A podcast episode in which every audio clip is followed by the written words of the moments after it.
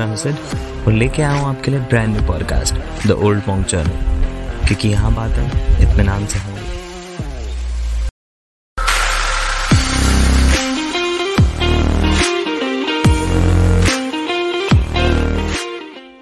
नमस्कार, आदाब, सत श्रीकाल मैं हूँ सिद्धार्थ। लेके आऊँ आपके लिए हमारे podcast the Old Mong Journal का एक नया हिस्सा। यहाँ हम बात करते हैं अपने कुछ खास मेहमानों से, करते हैं कुछ खास बातचीत सुनते हैं कुछ अनसुने किस्से जमती है यहाँ महफिल जो आप तक पहुंचाती है एक शानदार वाइब।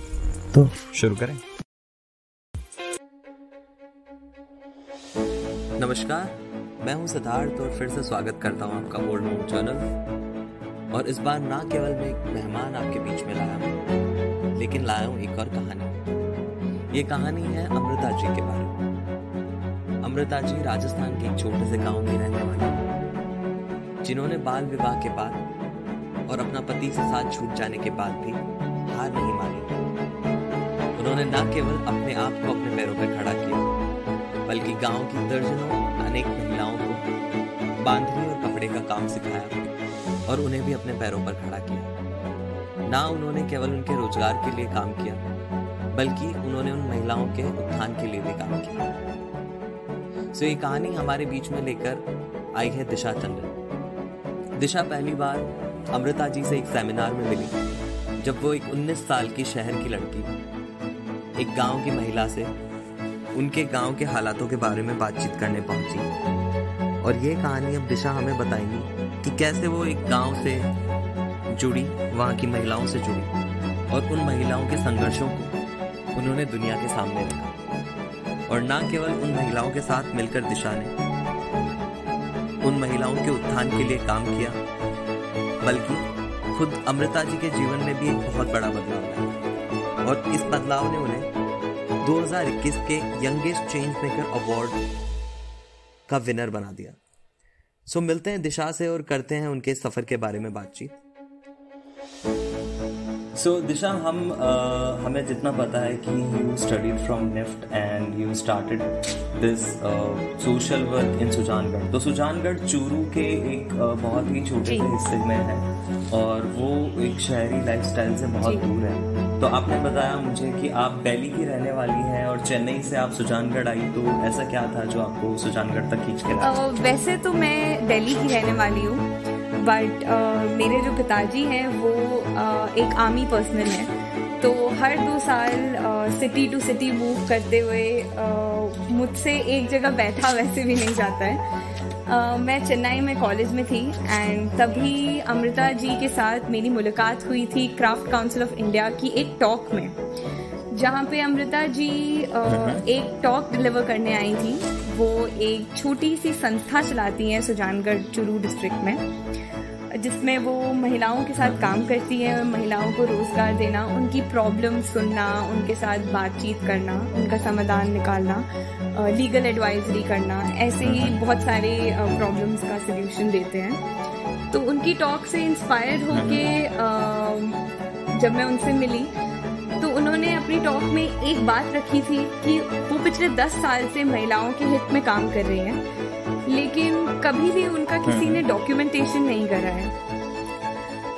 तो मैं अपने सेकेंड ईयर ऑफ़ कॉलेज में थी। I was nineteen years old and मैंने अपनी क्लासमेट के साथ डिसाइड किया कि क्यों ना हम सुजानगढ़ जाएँ अपने दशहरा ब्रेक में और उनका डॉक्यूमेंटेशन करें कि वो कैसे काम करती हैं वो कितनी महिलाओं के साथ काम करती हैं किस टाइप की महिलाओं के साथ काम करती हैं। और एक अर्बन लाइफस्टाइल से हट के रूरल लाइफस्टाइल जहाँ पे इतना इतना इतना टैलेंट है, वहाँ पे कैसे काम होता है, लोग कैसे जीते हैं तो हम वहाँ पहुँच गए उनका डॉक्यूमेंटेशन करने। And that's how we reach Sujangarh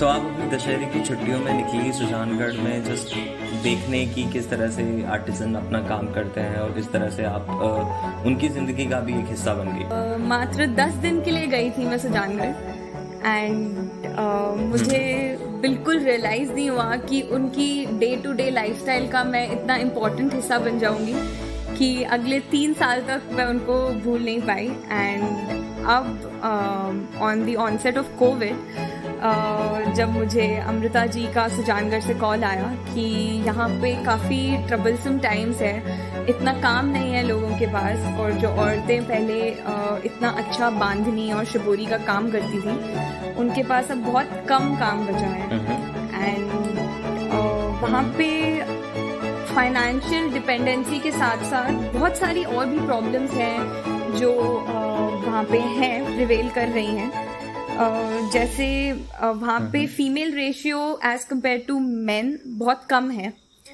तो वहाँ पे वुमेन ट्रैफिकिंग का काफ़ी ज़्यादा वो है। एंड उसके अलावा वहाँ पे चाइल्ड मैरिज काफ़ी ज़्यादा है। सैनिटाइजेशन एंड हेल्थ को लेके बहुत कम अवेयरनेस है महिलाओं के बीच में। Right right.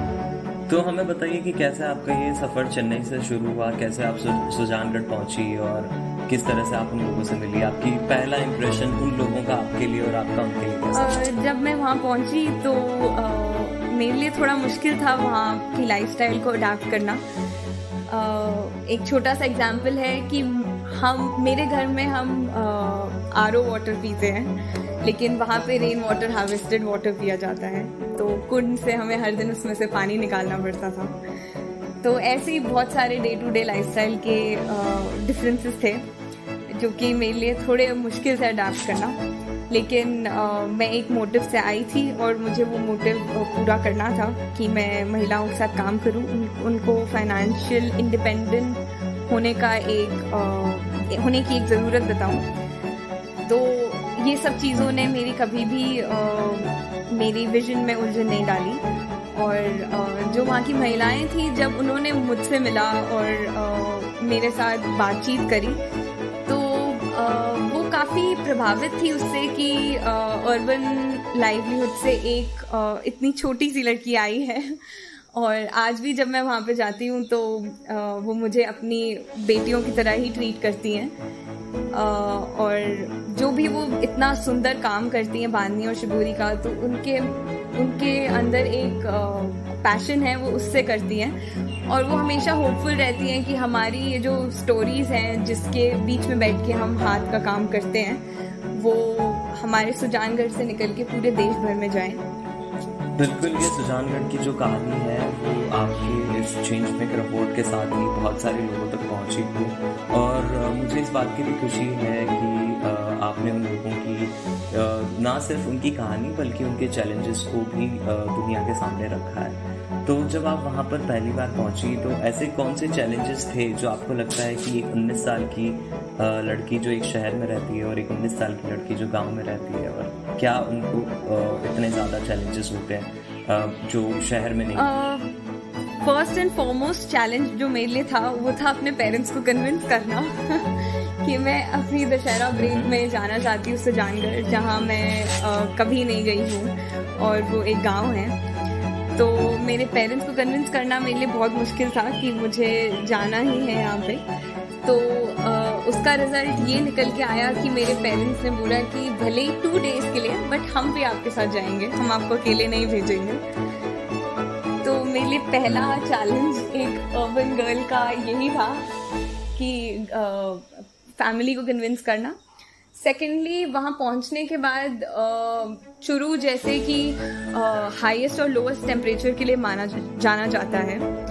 तो इतने एक्सट्रीम टेम्परेचर हम्म। की आ, मैं आदि नहीं थी तो जब मैं वहाँ के समर्स में गई थी पहली बार तो मुझे बहुत तकलीफ़ हुई थी वहाँ जाके टू सेटल क्योंकि हम अर्बन लाइफस्टाइल में ए सीज एंड इन सब के काफ़ी यूज़ टू होते हैं लेकिन वहाँ पे अगर उन महिलाओं के साथ काम करना है तो ऑब्वियसली हमें उनकी तरह ही ढलना पड़ता है। तभी वो आपके साथ अपनी बातचीत शेयर करेंगी अपनी डे टू डे लाइफस्टाइल बताएँगी और तो ये कुछ चैलेंजेस थे जो अगर मैं एक अर्बन सिटी से कंपेयर करूँ तो वो थे। मैंने वहाँ पे जाके पहली बार देखा कि हर घर में एक पशुपालन का काम होता है। हर घर में भैंस हर घर में केमल से लेके बफेलो से लेके शीप गोट सब घर में एनिमल हस्बेंड्री का थोड़ा बहुत काम होता है।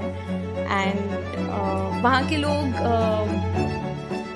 मिल्क प्रोडक्ट के काफ़ी ज़्यादा शौकीन हैं। और या खैर ये तो आ, मैं ये मानता हूँ कि आ, क्योंकि भारत के जो गाँव हैं उनमें पशुपालन और खेती का जितना महत्व है उतना शायद शहरों पर इतना हाँ फ़र्क नहीं पड़ता है। उस वजह से मैक्सिमम गाँव में ऐसा होता है कि आप मिल्क प्रोडक्ट बहुत ज़्यादा यूज़ करते हैं बिकॉज़ गाँव में आपके लिए जैसे प्रोटीन का वही है, हाँ एक सोर्स होता है जिससे आप अच्छा प्रोटीन ले सकते हैं। लेकिन आप क्योंकि वहाँ के लोग मैक्सिमम आपको लोग जो मिलेंगे वो मिलेंगे आपको वेजिटेरियन तो वो मीट नहीं खाते हैं एग्स नहीं खाते हैं बट वो दूध पीते हैं तो वो उनका प्रोटीन का सोर्स है। तो खैर, वो एक अलग रीज़न भी है उस बात का। आपको क्या लगता है कि वहाँ की जो लड़कियाँ हैं, जो आपकी उम्र की है, उनको अपनी डे टू डे लाइफ में क्या चैलेंजेस होते हैं? और वो आपके चैलेंजेस से कितने डिफरेंट तो यहाँ पे जैसे अगर अगर मैं मॉनेटरी सर्कुलेशन की बात करूँ फाइनेंसिस की बात करूँ तो वहाँ पे मेजरली मैंने जिन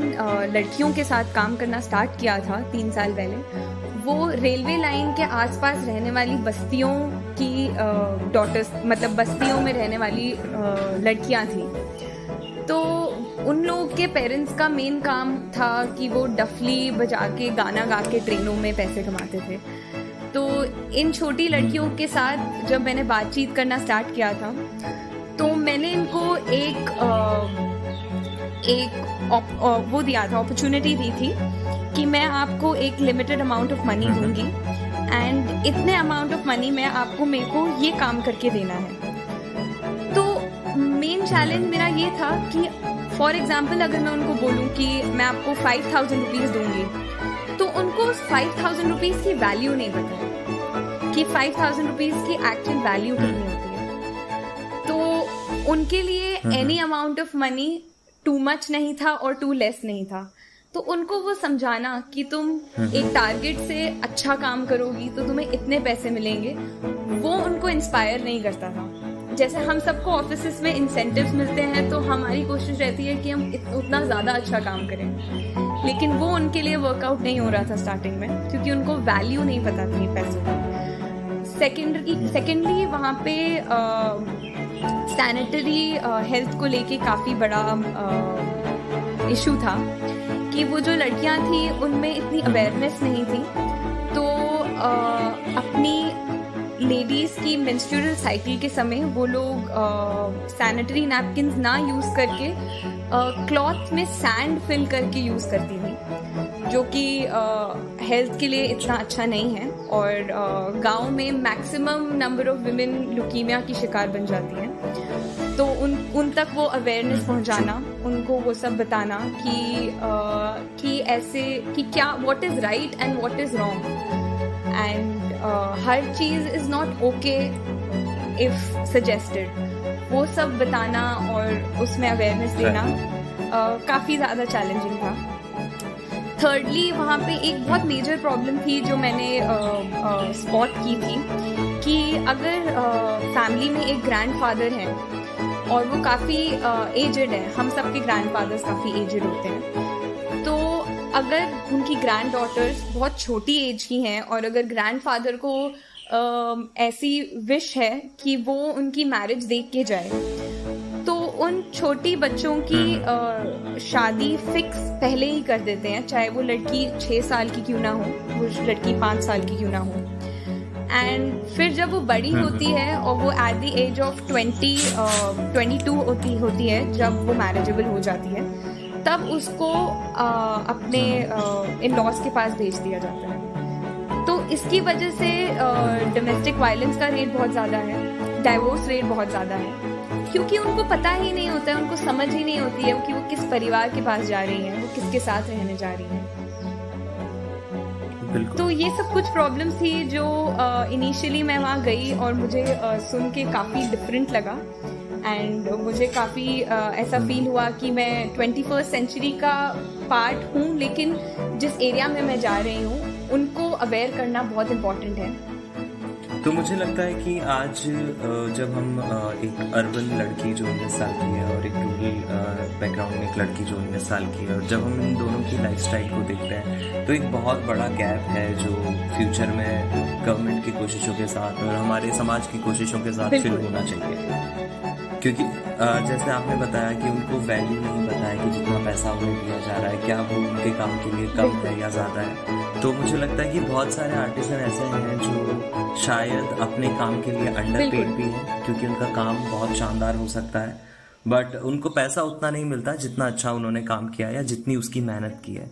और जैसी बहुत सारी चीज़ें आपने बताई कि मेंस्ट्रुएशन के वक्त वो अपना स्वच्छता का इतना ख्याल नहीं रख सकती और ये बाल विवाह ऐसी हम्म। सारी चीज़ें तो आपको लगता है कि एजुकेशन इसमें कितना बड़ा रोल प्ले करती है मेरे हिसाब से एजुकेशन इसमें रोल काफ़ी बड़ा प्ले करती है लेकिन उसके साथ साथ मुझे ऐसा लगता है कि वहाँ की जो लड़कियाँ हैं वो अपने से एज के बड़ों के साथ ये सब बातें शेयर और ओपिनियंस शेयर करने में काफ़ी हिचकिचाती हैं। तो मैं मेरे जैसे और मेरे एज ग्रुप के युवाओं और युवतियों से काफ़ी ज़्यादा मतलब ये होप करती हूँ कि आप लोग कि सब लोग ऐसी बस्तियों में जाएँ और वहाँ पे अवेयरनेस फैलाएँ ताकि जो वहाँ की हमारे एज ग्रुप की लड़कियाँ हैं लड़के हैं वो एक कनेक्ट कर पाएँ।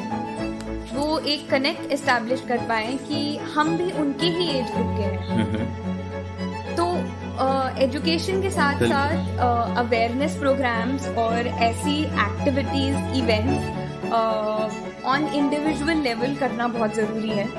और uh, ये इतना इजी नहीं होता है एक अर्बन अर्बन एज के बच्चे के लिए वहाँ पे जाना और इस तरीके की चीज़ों में इंडल्ज करना, क्योंकि वो लोग भी आपको इन्वॉल्व नहीं करते हैं, क्योंकि वो लोग भी आपको काफ़ी डिफरेंट वे से देखते हैं, क्योंकि आप काफ़ी डिफरेंट दिखते हो अगर आप उनके बीच में जाते हो तो।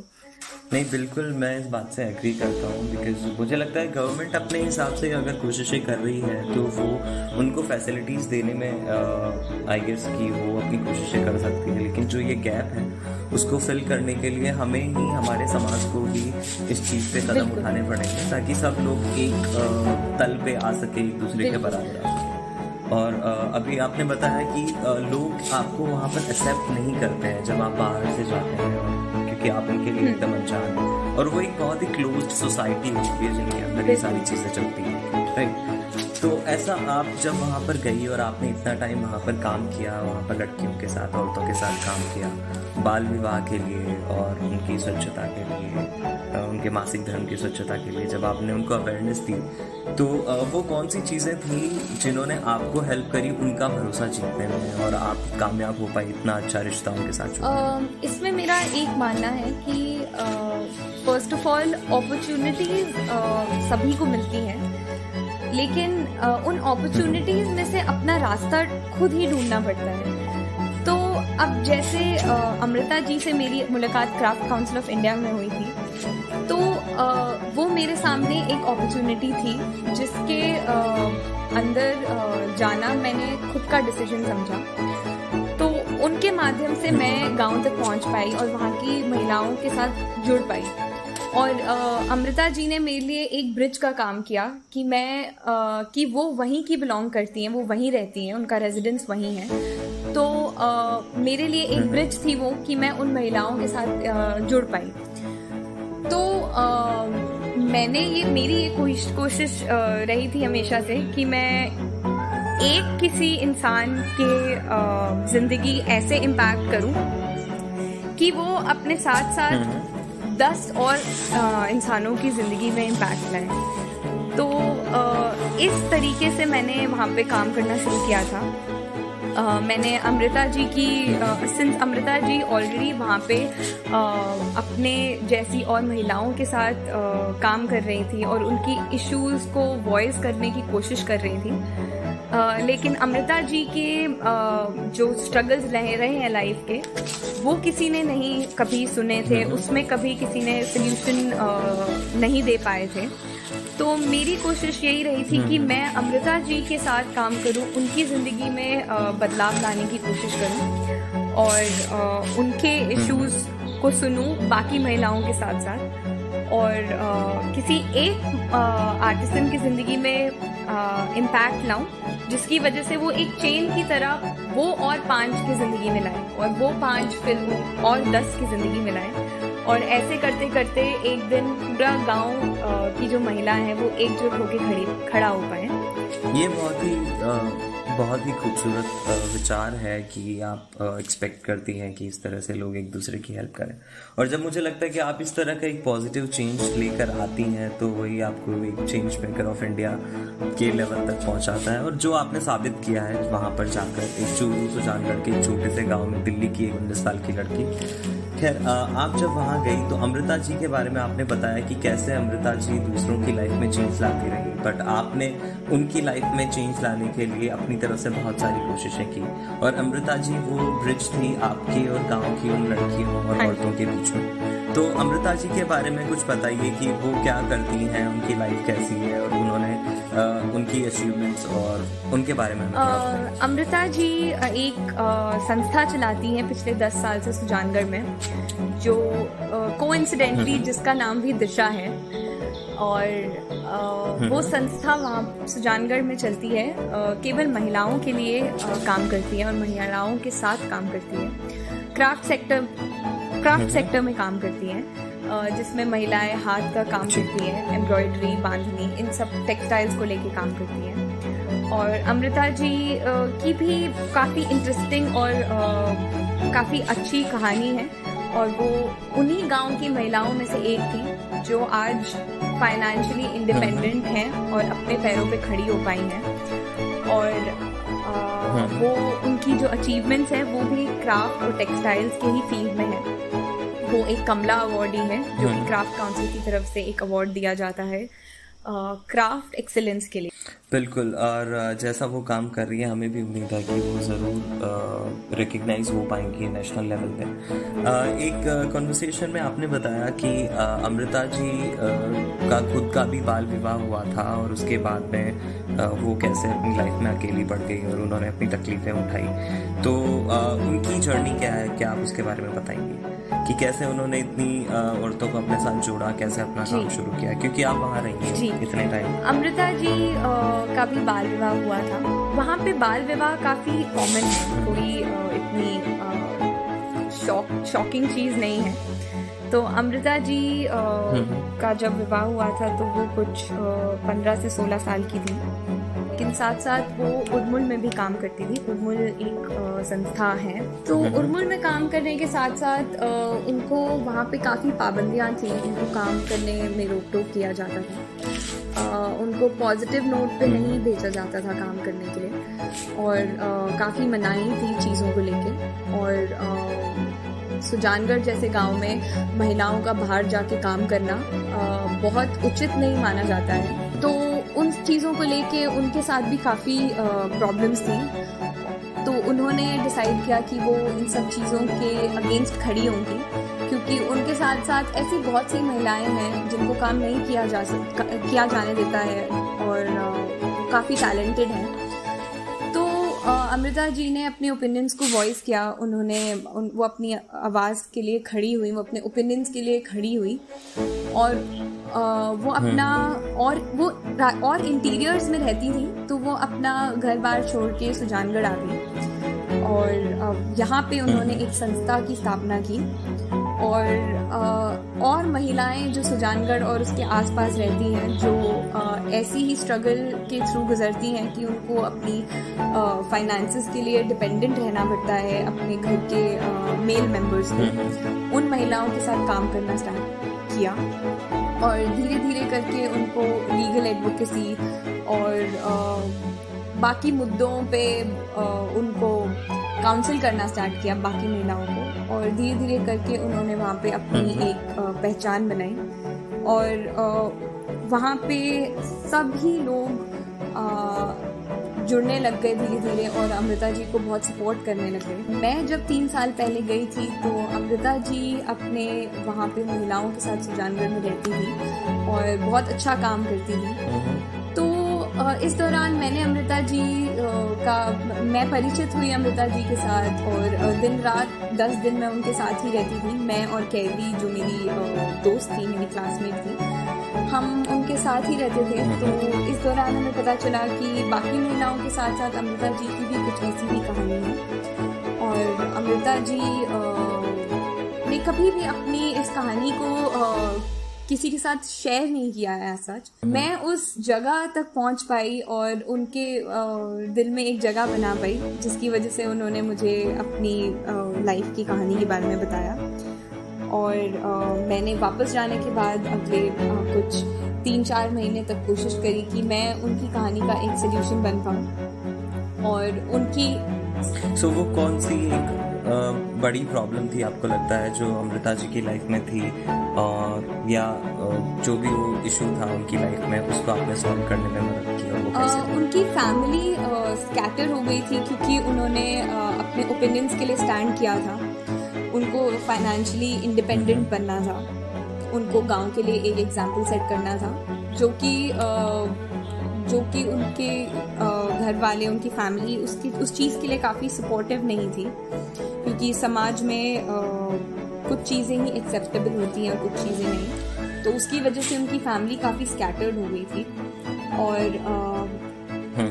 दस साल तक उन्होंने कड़ी मेहनत करके खुद के पैरों पे खड़ी हुई। और जब मैं तीन साल पहले गई तो मैंने यही कोशिश करी कि मैं उनकी फैमिली को अपने वे से यूनाइट कर पाऊँ। मैंने एक छोटी सी कोशिश करी। मैंने उनके घर वालों से बात करने की कोशिश करी और उनको कन्विंस करने की कोशिश करी कि आज की तारीख में आज की सेंचुरी में एक महिला का फाइनेंशियली इंडिपेंडेंट होना कितना कितना ज़रूरी है। और उस वे से मैंने उनकी ज़िंदगी में एक बदलाव लाने की कोशिश करी और उसी बदलाव की वजह से आज वो और दस महिला प्रभावित हुई एंड uh, मैं आशा करती हूँ कि वो और दस की ज़िंदगी में बदलाव लाने की कोशिश करेंगी। बहुत ही खूबसूरत बात है। आपने बताया कि आपने उनकी फैमिली को साथ जोड़ने की कोशिश करी। तो आ, कैसे ये सब कुछ मुमकिन हुआ? इसके पीछे की पूरी कहानी क्या है? कैसे वो लोग मिले? कहाँ पर मिले? क्या हुआ? आप उसके बारे में कुछ बताएँगे? मैंने अमृता जी की फैमिली से कांटेक्ट किया और आ, मैं इन सब हम्म, के हम्म। लिए बिल्कुल अनजान थी। सिंस मैं उन्नीस साल की हम्म। थी तो काफ़ी एविडेंट थी ये चीज़ कि मेरा कुछ प्रॉफिट या लॉस नहीं है इस चीज़ में या मुझे कुछ हासिल नहीं होगा किसी से भी बात करके उस गाँव में बट ये मेरा खुद का डिसीज़न हम्म। था कि मैं बात करूँ उनसे और कोशिश करूँ कि वो समझे मेरी बात को और सिंस मैंने दस दिन अमृता जी के मेहनत और अमृता जी की स्ट्रगल देखी थी खुद अपने आँखों से तो मैं चाहती थी कि उनके फैमिली हम्म। को ये ही पता चले कि वो कितनी कितनी स्ट्रांग है और उन्होंने क्या एक्सपीरियंस किया है। और मैंने उनके फैमिली को कांटेक्ट किया और मैंने उनसे बातचीत करने की कोशिश की। और मुझे तीन से चार महीने लगे कांस्टेंट कांटेक्ट करा मैंने उनको कांस्टेंट बातें करी उनको समझाने की कोशिश करी। और फिर उन्होंने डिसाइड किया कि वो मिलेंगे आके वापस। वो मिलेंगे अपने अमृत अमृता जी से मिलेंगे। उनकी आधी फैमिली सुजानगढ़ के पास की किसी गाँव में रहती थी और उनका उनकी आधी फैमिली विदेश में रहती थी। तो उन्होंने डिसाइड किया कि वो सब लोग एक साथ मिलेंगे और दस साल के बाद हम्म। उनका डिसीज़न था। कि वो मिले। और दस दिन के बाद मैं सुजानगढ़ वाप, मैं चेन्नई वापस जा चुकी थी। तो उन्होंने डिसाइड किया कि हम्म। वो लोग आपस में जो मिलेंगे वो मेरे सामने ही मिलेंगे। क्योंकि मेरा ये प्रयास था कि मैं उनकी ज़िंदगी में एक पॉजिटिव चेंज ला पाऊँ। और उन लोगों ने। आके चेन्नई में दस साल बाद पहली बार मिला। अमृता जी और उनकी फैमिली ने। और उस दिन से हम्म। आज तक अब बाय गॉड्स ग्रेस चीज़ें ठीक हैं और uh, सब बहुत खुश हैं और आई uh, होप आगे भी ऐसे ही ठीक रहे। सो so, अमृता जी की फैमिली जो लगभग दस साल से एक दूसरे से बिछड़ी हुई थी जिसमें कुछ परिवार के लोग सुजानगढ़ के पास ही छोटे गाँव में और उनके हस्बैंड हाँ विदेश में रहते थे जैसा आपने बताया। सही जब चेन्नई में मिले और आप उस मोमेंट के बारे में कुछ बताइए कि आ, क्या रिएक्शन थे सब लोग के जब आप वहाँ पर थी? तो कैसा वो मोमेंट था? कैसी वो सारी मुलाकात अमृता जी आ, के लिए ऑब्वियसली वो मोमेंट बहुत ही प्राइसलेस था और आ, बहुत ही ओवरवेलमिंग मोमेंट था। आ, अगर मैं अपनी बात करूँ तो आ, मुझे कैसे रिएक्ट करना चाहिए उस मोमेंट पे मुझे नहीं समझ में आ रहा था। आ, मुझे तो ये भी नहीं पता था कि आ, कि इस चीज़ का मेरी छोटी सी कोशिश का इम्पैक्ट इतना मेजर हो सकता है कि वो एक्चुअली में आके सब एकजुट हो जाएँगे। uh, मुझे बहुत ही खुशी मिली थी एक सेंस ऑफ़ सेटिस्फैक्शन मिला था अंदर से कि मैं uh, किसी एक की ज़िंदगी में ऐसा इम्पैक्ट कर पाई जो कि एक लाइफ लॉन्ग लास्ट करेगा और बिल्कुल। एंड सबसे अच्छी बात तो ये थी कि भले ही दो ये सब लोग बिछड़े हुए थे लेकिन सबको एक दूसरे का इंतज़ार था क्योंकि दस साल बहुत ही लंबा समय होता है। और इस समय में कोई भी कहीं पे भी जा सकता है और किसी की भी ज़िंदगी किसी और तरीके से भी मोड़ ले सकती है। तो uh, ये बहुत अच्छी बात थी कि सबको एक दूसरे का इंतज़ार था और uh, मेरी छोटी सी कोशिश से ये सब एकजुट हो पाए। नहीं ये मैं ये कहना चाहूँगा कि ये कोई एक छोटी कोशिश नहीं थी। मुझे लगता है ये एक जो सब लोग थे इनकी ज़िंदगी में पज़ल का हिस्सा थे और उस पज़ल को जोड़ने में जो आपने उन सही हिस्सों को सही जगह पर रख के जो सही कोशिश करी है उसकी वजह से ही आज एक खूबसूरत तस्वीर तस्वीर बनती है कि अमृता जी की पूरी फैमिली आज दस साल बाद भी एक साथ है।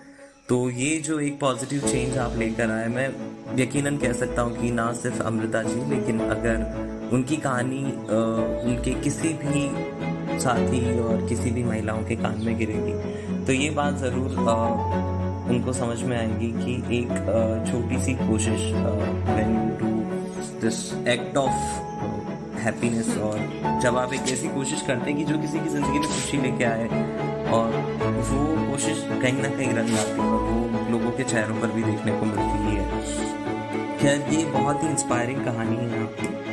और वही आपको बनाती है चेंज मेकर ऑफ़ इंडिया और जो आप लोग जानते भी हैं। तो दिशा, अब आप कोई एक ऐसी चीज़ जो अपनी एज की लड़कियों को कहना चाहेंगे, जिनको इस सोसाइटी के लिए करनी चाहिए? मैं ऐसी चीज़ जो कहना चाहूँगी वो है कि हमें अपने साथ साथ अपने सराउंडिंग्स की भी ग्रोथ पे ध्यान देना चाहिए। क्योंकि अगर आज आप किसी के ऊपर कुछ इम्पैक्ट लाओगे? किसी की ज़िंदगी में या किसी की प्रोफेशन में या किसी भी फ़ील्ड में किसी के लिए एक एक इंस्पिरेशन बनोगे या किसी के लिए कुछ ऐसा करोगे जो उसकी ज़िंदगी में एक इम्पैक्ट लाता है।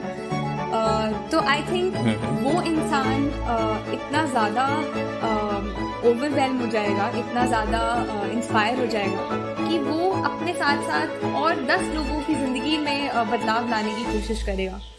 क्योंकि उसके उसके अंदर वो चीज़ हमेशा उसको कॉन्शियस करती रहेगी कि किसी ने मेरे लिए भी ऐसा करा था। तो आई uh, थिंक हम सबको अगर हम uh, किसी एक इंसान की ज़िंदगी में भी चेंज ला पाए तो वो अपने आप में ही बहुत बड़ी चीज़ हम्म। होती है।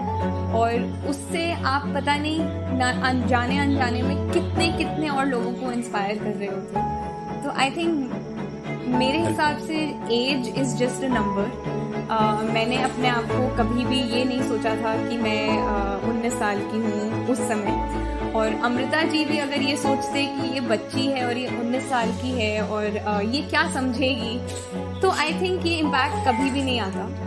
तो uh, मेरे हिसाब से age is just a number and आप लोग uh, जिस भी एज ग्रुप के हो uh, कुछ भी करना संभव नहीं है और आई थिंक सोशली इम्पैक्ट लाना can be the most satisfying and the most relieving thing that one can do तो अपने ग्रोथ के साथ साथ आप अपने आसपास की महिलाओं, अपने आसपास के पुरुषों की भी ग्रोथ को कंसिडर करें।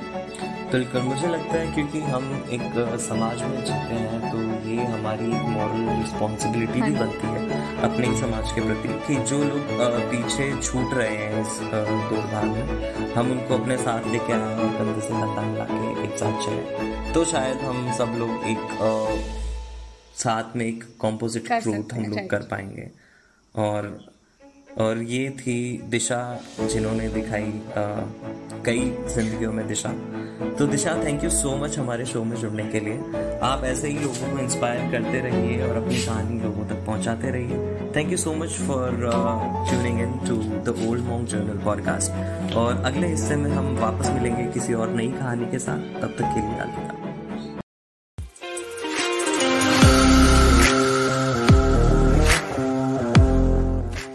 ये था द ओल्ड मॉन्ग जर्नल मिलते हैं एक नए एपिसोड में जमाते हैं एक नई महफिल। तब तक के लिए सुनते रहिए, जुड़े रहिए और आपकी राय हम तक पहुंचाते रहिए हमारे इंस्टाग्राम बैकपैकर एक्सपीरियंस